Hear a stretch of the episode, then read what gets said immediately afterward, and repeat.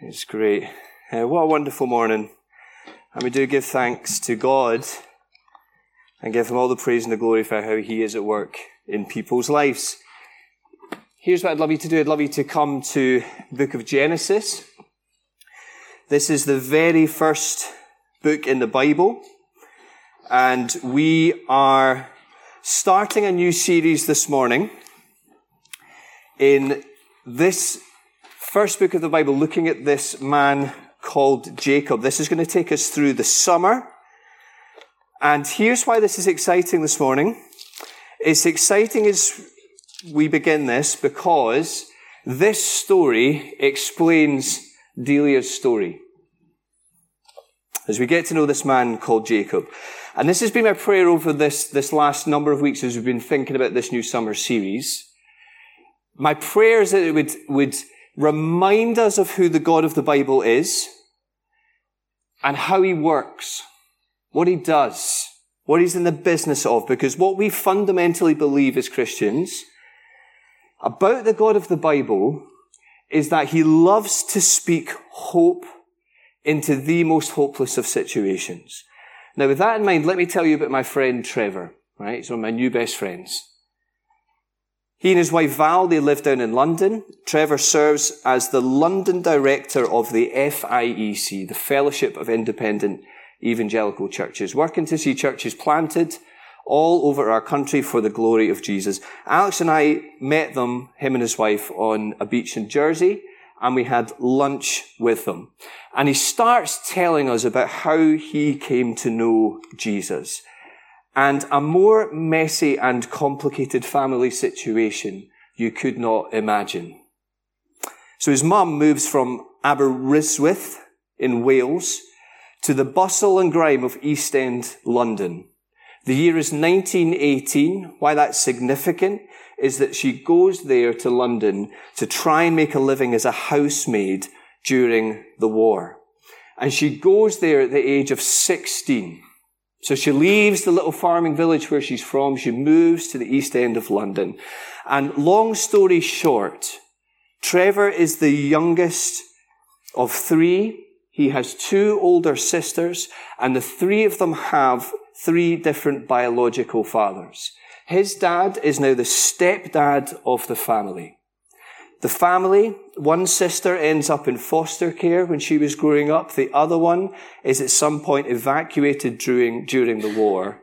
And so Trevor grows up in a home that is full of secrets, that is packed with heartache, that's riddled with shame, and is full of mess. And a more complicated family situation you could not imagine. But the one thing that Trevor loves in his life as a little boy is he loves football. And he hears about the church down the road who are running a summer football camp. And quite frankly, if it's got the word football in it, he's there. And he goes and he hears about Jesus for the first time. And after a, a, a bit of time in the workplace, he becomes a Christian. And God calls him after a little bit of time in the church to go to Bible college. And after a while, he later becomes the pastor of the church where he first heard about Jesus. And so over a burger and a chips, as we're thinking about his story, here's what he says. He says, my life is testimony to the truth that God's grace is bigger and greater than our mess. And that's the kind of God that we're dealing with as we come to the pages of the Bible. A God whose grace is greater than our mess. And maybe this is where this is going to hit for many of us today. You might be sitting here right now and all you can think about are, is, is about mistakes that are behind you. And all you're aware of right now is mess around you. And all you can think about and see ahead of you are dead ends. And if truth be told, it feels like you are sinking in the bog. And that line that U2 sang way back in the day is so fixed in your mind. You've got yourself stuck in a moment and you can't get out of it. It's often what shame and guilt feel like, isn't it, in our lives? It feels like you're sitting on a bus and you're heading in the wrong direction. And with every passing stop that goes by, it just gets easier to keep sitting and it just feels impossible to get up and press the button to stop. And if that's you here this morning, you need this. Let God, through His Word, as we see this man, Jacob, and all the mess that surrounds his life. I mean, the state of this family as we travel with it over the weeks, this is, would be something that today would leave Jeremy Kyle and Oprah scratching their heads thinking, how on earth do we fix something like this? This is messy. But let this story about how God is at work in this family's life lead you to see what he has done for you, to save you from your mess, to lift us out of the bog so that we can get off the bus and we can cross the road and we can get on the bus marked grace, which is heading in the other direction. This is what repentance means in the Bible, to stop going your way, to turn, and to start going God's way. So here's where my thinking has been this week, as we turn to Genesis. Why did Moses, the author here, why did, as he writes this, give us so many details? Right? He could have saved himself a lot of time and just given us the biblical family tree, could he not have? Genesis would have been a much shorter book if he had. He wants us to see Jacob and his family, warts and all. Yeah? And so we view this as the readers, not like we would watch a play. This is much more alike looking in a mirror. This is not for us to look back and laugh at their misfortune. No, this is so we can see ourselves in their folly and see that Jesus is our only hope. So we're going to read this together now in at verse 19 of chapter 25. And as we do this, here's a little challenge for you. Verse 19, chapter 25. Here's the challenge. See how many mistakes you can spot. right? See how much mess is in this picture. See if you can count them on your fingers. It's like a game show, isn't it, as we read it through? Uh-uh. See how many mistakes you can spot. Here, here's the story. This is the account of the family line of Abraham's son Isaac. Abraham became the father of Isaac, and Isaac was 40 years old when he married Rebekah, daughter of Bethuel the Aramean, from Padan, Padan Aram, and sister of Laban the Aramean. Isaac prayed to the Lord on behalf of his wife because she was childless. The Lord answered his prayer, and his wife Rebekah became pregnant. Verse 22, the babies jostled each other within her, and she said, Why is this happening to me? So she went to inquire of the Lord. The Lord said to her, Two nations are in your womb, and two peoples from within you will be separated. One people will be stronger than the other, and the older will serve the younger. When the time came for her to give birth, there were twin boys in her womb. The first to come out was red, and his whole body was like a hairy garment, so they named him Esau. After this, his brother came out with his hand grasping Esau's heel, so he was named Jacob. Isaac was 60 years old when Rebekah gave birth to them. The boys grew up and Esau became a skillful hunter, a man of the open country, while Jacob was content to stay at home among the tents. Isaac, who had a taste for wild game, loved Esau, but Rebekah loved Jacob. Once when Jacob was cooking some stew, Esau came in from the open country famished. He said to Jacob, quick, let me have some of that red stew. I'm famished. That is why he was also called Edom. Jacob replied, First, sell me your birthright. Look, I'm about to die. Esau said, What good is the birthright to me? But Jacob said, Swear to me first. So he swore an oath to him, selling his birthright to Jacob. Then Jacob gave Esau some bread and some lentil stew. He ate and drank and then got up and left. So Esau despised his birthright. And this is God's word to us this morning. Now, if we were to channel our inner teacher and mark the mistakes on this, I think you would have one or two blue ticks and you would have a whole lot of red. Yeah? But here's the big thing I think Moses is saying to this generation as it comes to them and as it comes to us today. Even these mistakes, even these wrongdoings will not stop the grace of God. So here's three of them today. We'll rattle through these, but here's three things I want us to know won't stop the grace of God. Here's the first one that won't stop it. Life being full of questions. So the question facing Isaac and Rebekah is, why can't we have a child? And I get that for many of us here today, that is a pain that either we will know or we know others will know. That sense of sadness and disappointment. The kind I've heard Christopher Ash, who's a former pastor down in Oxford, describe it as like grieving without an object. Right? And I get that it's hard watching others rejoice in the birth of babies. And we'd love to walk and talk with you in that and pray for you in that as we seek to be a church that walks with one another through the ups and the downs of life. But the added pain for Isaac and Rebekah is the fact that God had promised Isaac's father Abraham that through their family line would come one who was both the serpent crusher of Genesis 3, who was going to defeat evil in the world, and he was going to be the one who would bring blessing to the nations. And so they're looking at this thinking, where is that child that God has promised us? Has God failed at generation two of that promise? And so this is really painful for them in this moment. Do you not love that the Bible doesn't shy away from that kind of pain and those kind of questions? So glad for that. It's almost God's invitation is to say to us, you can come to me with these things.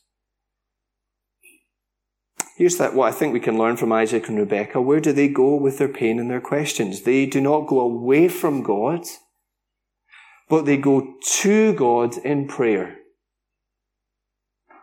Because the salvation story of the Bible is that God does his best work when human beings are all out of options. And Isaac would know that his parents, Abraham and Sarah, they couldn't have a child either. They went through the exact same thing. Isaac is the miracle child in Genesis. They know that they have a God big enough to deal with their pain. They know that they have a God with a track record of coming through on his promises. They know that they have a God who loves them enough and invites them to come to him with their questions and not to run away from him in the pain. You know, I remember hearing a man called Paul Mallard speak a number of years ago down south, and he was talking about how he and his wife, Edrie, how they process everything when she was diagnosed with a neurological degenerative disease. And he writes about it in his book called Invest Your Suffering. And I just want to read you this one quote, and the whole quote's on the screen. I just want you to read the, read the last bit to you. Here's what he writes, and this is a book well worth checking out if that's a question in your mind. He says, but one thing I've never doubted is that in the darkest circumstances, we were only ever in the hands of God. That has been the ultimate source of comfort and hope. And that's what we see here, isn't it? In these times when we're up against it, when, in these times where we feel stretched, let's pray and help one another and, and Pray that our faith would be like an elastic band that would bring us back into God and the gospel. As God draws us to himself. See, Isaac, verse 20, what is he doing? He prayed to the Lord for his wife. And even after she becomes pregnant, Rebecca, do you see how she does the same? Verse 22, she inquires of the Lord. So even when life is full of questions, this won't stop his grace. And the other thing, the second thing that won't stop it is when families feel full of tensions. Right? Rebecca here, do you see how she gets the news that she's having twins? And not long after that has sunk in, the Lord tells her, verse 20, that these two boys are going to represent two nations who are going to have two different attitudes to God. And Esau comes out all red. Love that. Jacob comes out clinging to his heel. Now you add those details together and you begin to see that there's something going on here with the birth of these two boys. Now, Two things I want us to notice here in the text. Firstly, notice the description of the boys. Do you see verse 27? Esau's a hunter, while Jacob was a quiet man living in tents. Now, I, I take it Moses is showing us that there to explain the verse that, that's come before, so we're in no doubt who is the physically stronger, who's the weaker. But I take it as well, he just wants us to show us is that these boys couldn't be any more different, and yet they're both boys. I think it's so important for us to see how the Bible views that. Because we live in a culture where today we'd be tempted to ask questions as we look at their character, wouldn't we? So Esau, when we see him, he's a, he's a man's man. He's like Jack Grealish and Bear Grylls, kind of rolled into one. Classic lad, classic lad behavior. But Jacob, Mm, not so sure.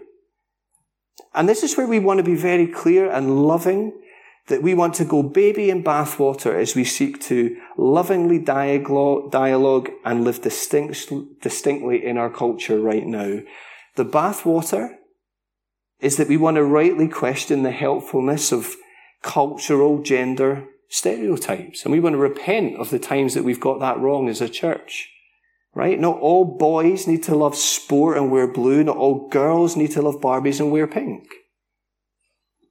But the baby is just because your character, you like or dislike certain things, doesn't make you any less or any more of a man or a woman by God's good design.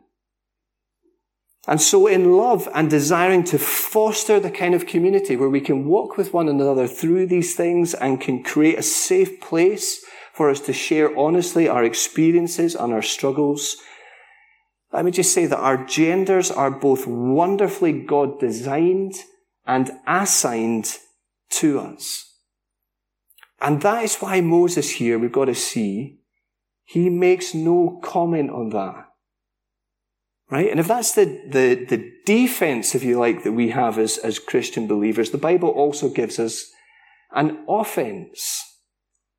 To be a man, I'm just picking men because we're dealing with boys here. To be a man, according to the Bible, is to be like Christ.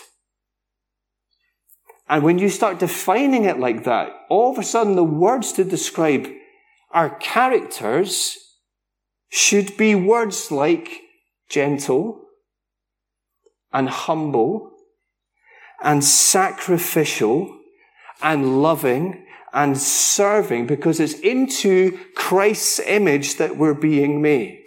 Okay? Talking about guys, it's the same for our dear sisters as well. Okay? Guys have to get used to being the bride of Christ so you can deal with the fact that you're being made into Christ's image. Okay?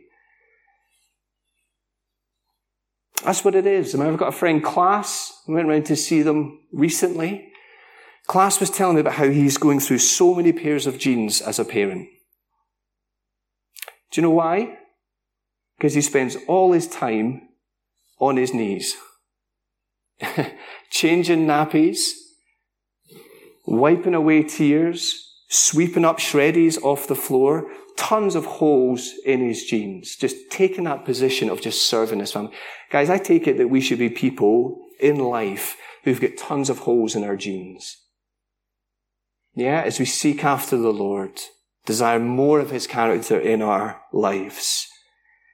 It's into his image that God is making us. See the parents' behavior here too, how they don't cover themselves in glory. You know, watching Isaac and Rebecca here made me think of that joke that they always make on airplanes at the safety demonstration. Parents, fit your own mask first before turning to fit that of your child. If you've got more than one child, you have to pick your favorite.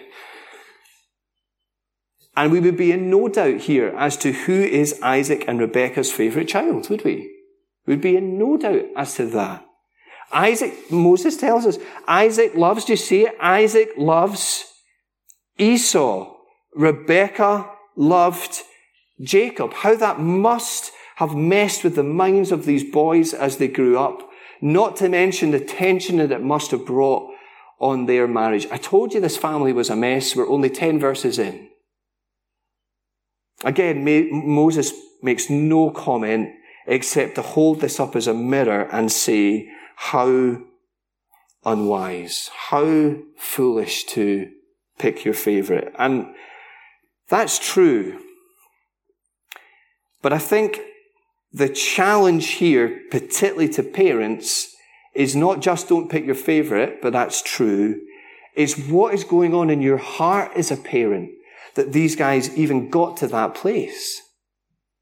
Yeah? What, what are they projecting onto their kids? Something of their own aspirations? We don't know it. But how do you end up as a parent in this place? That's the question I think that we're meant to ask here. Yeah, I love that, that the Bible doesn't just deal with the surface things. The Bible, God calls us to examine our hearts for hidden motives. What's going on in our hearts? So, parents, what do we long for for our kids? Yeah, if we had to make a list of the, the things that we want to be true for them in the future as they grow up, what is number one on that list? If you were to ask them this morning, what is it that most excites mum? What is it that brings greatest joy to dad? What would they say? And I think this is where I have been so encouraged by Delia's story.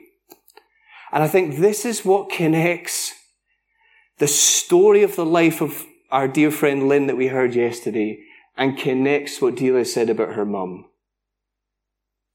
That there was no doubt in our minds what was the most important thing in their lives as they lived it out in front of their kids. Delia's story is how God answered that prayer of the greatest desire of her mum. And can I just say, if you want to think about this a bit more, here's a book giveaway this morning. Five of these books written by a guy called Kevin DeYoung. I don't know why they've got different covers, they just do. Same book. It's just called Amaze Them with God. And it's his summons as a parent of, I think they've got eight or nine kids, to live out an infectious affection for Jesus in front of your children. If you want one of these, we've got five of them. Just come and take it after the service. It's only 60 or so pages. You'll get through it in an afternoon, but a brilliant summons to parents to live out a love for Jesus in front of our kids. You see, when families are full of tensions, Moses is saying, still this won't stop God's grace. And thirdly, when people make foolish decisions, this won't stop God's grace. This rivalry, do you see it develops between these boys? We get this scene. Esau comes in exhausted from the field. He's clearly a felt needs kind of guy. He's famished. All he can think about is his stomach. And how timely that Jacob's in the kitchen having been cooking up a stew. But Jacob has been cooking up more than that in his mind. Do you see that? He's been cooking up a plan. You see, there's folly in Esau doing anything to get a quick feed, even if, even if it means selling his birthright as the firstborn son, the privileges, the greater share, the responsibility that goes with that. But equally, there's envy at play in Jacob's heart. And again, the invitation is from our Father to say, do you see this in your heart? Do you see envy? Do you see jealousy? Do you struggle when others get good news? Do you, do, do you rejoice when others get good news? Do you struggle to empathize when others get bad news? What is going on in our hearts today as a church family? And you have to say, when Jacob makes his play here and says, sell me your birthright, you've got to ask, where on earth did that come from? Right? I don't think we're meant to read this and think that Jacob is the opportunist par excellence, just saw a chance and went for it. I think we're meant to understand that this has been brewing in his heart for years.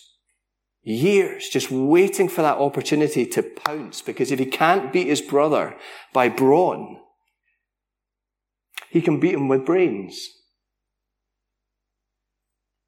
Red pen all over this, right? Uh, And Esau is all too willing to take the hook, take the bait when Jacob plays it in front of him. Right? The New Testament, as it picks up on this in Hebrews chapter 12, would talk about how Esau despised his birthright. In other words, it meant nothing to him. It's like a used bus ticket, just out the window it goes. It meant nothing to him being the firstborn. Take it once, nothing to do with God, not really cared for anything other than his felt needs. And here's, I think, the challenge as we look at this guy. In this moment, his wants trump God's word. His desire to fulfill his pleasures trumps God's promises.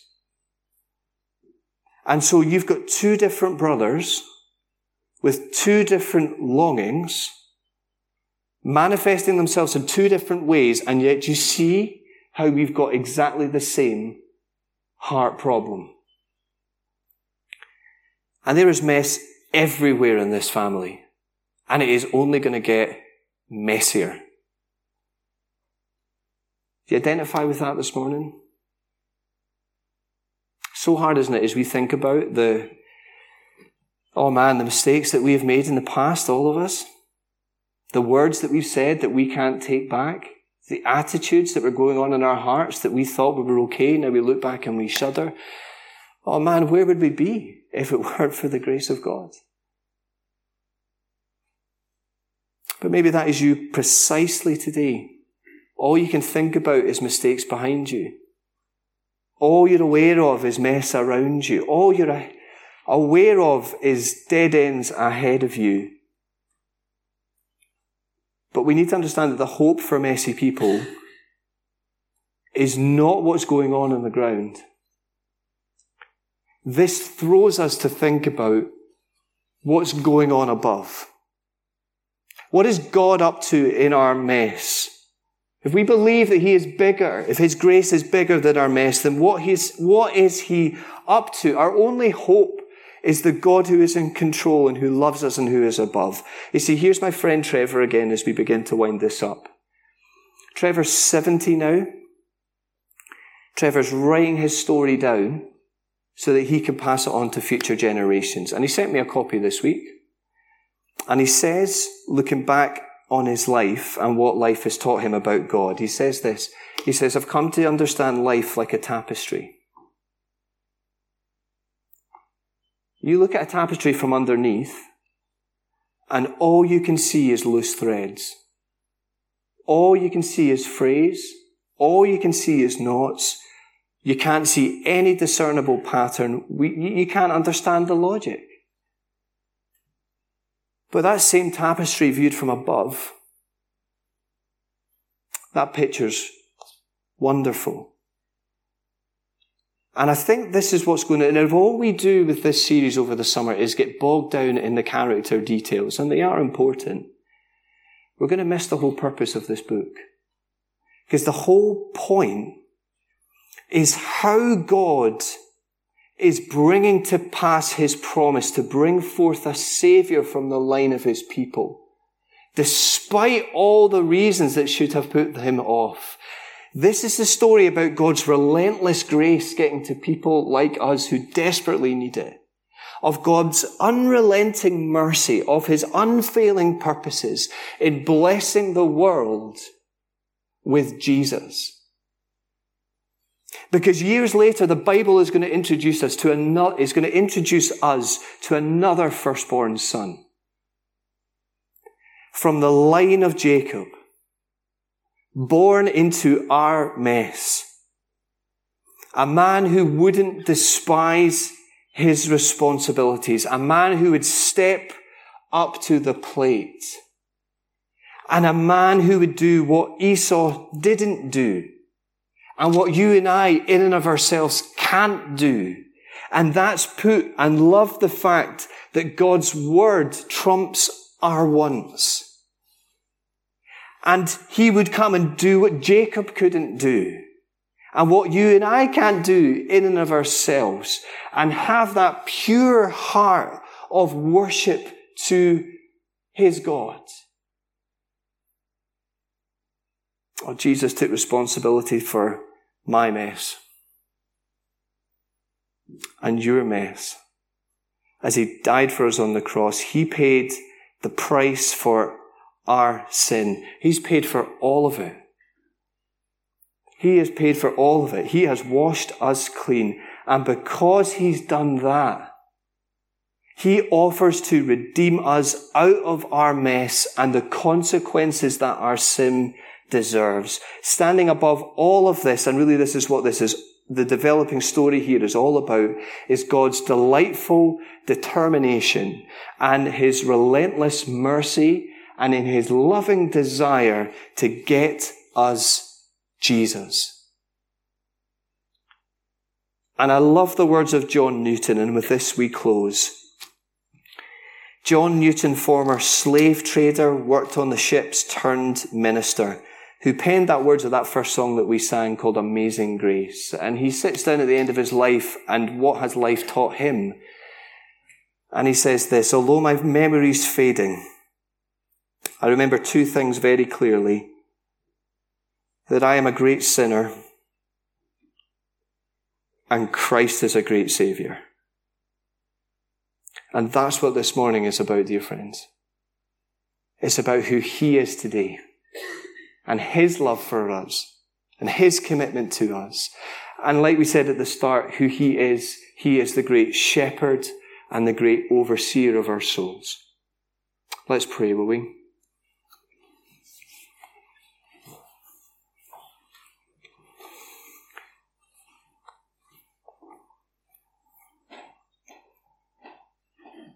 And so, Father, we thank you so much this morning, dear God for who you are. Thank you for Jesus that he stepped into our mess. He didn't shout from above. He didn't tell us to work harder. No, he entered our world. And he took responsibility for our failures. And as he stands, having defeated them on the cross, and as he stands in that place of victory, thank you that we have life in him.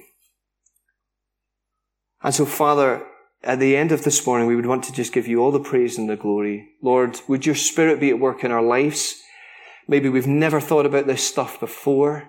May you prompt us to think about the things of Jesus. Father, for those who are struggling, may this word come as a great source of comfort. And Father, for those of us who need challenged, Lord, would, may this spur us on to live our lives to the praise of his name. And we pray these things in his worthy name. Amen.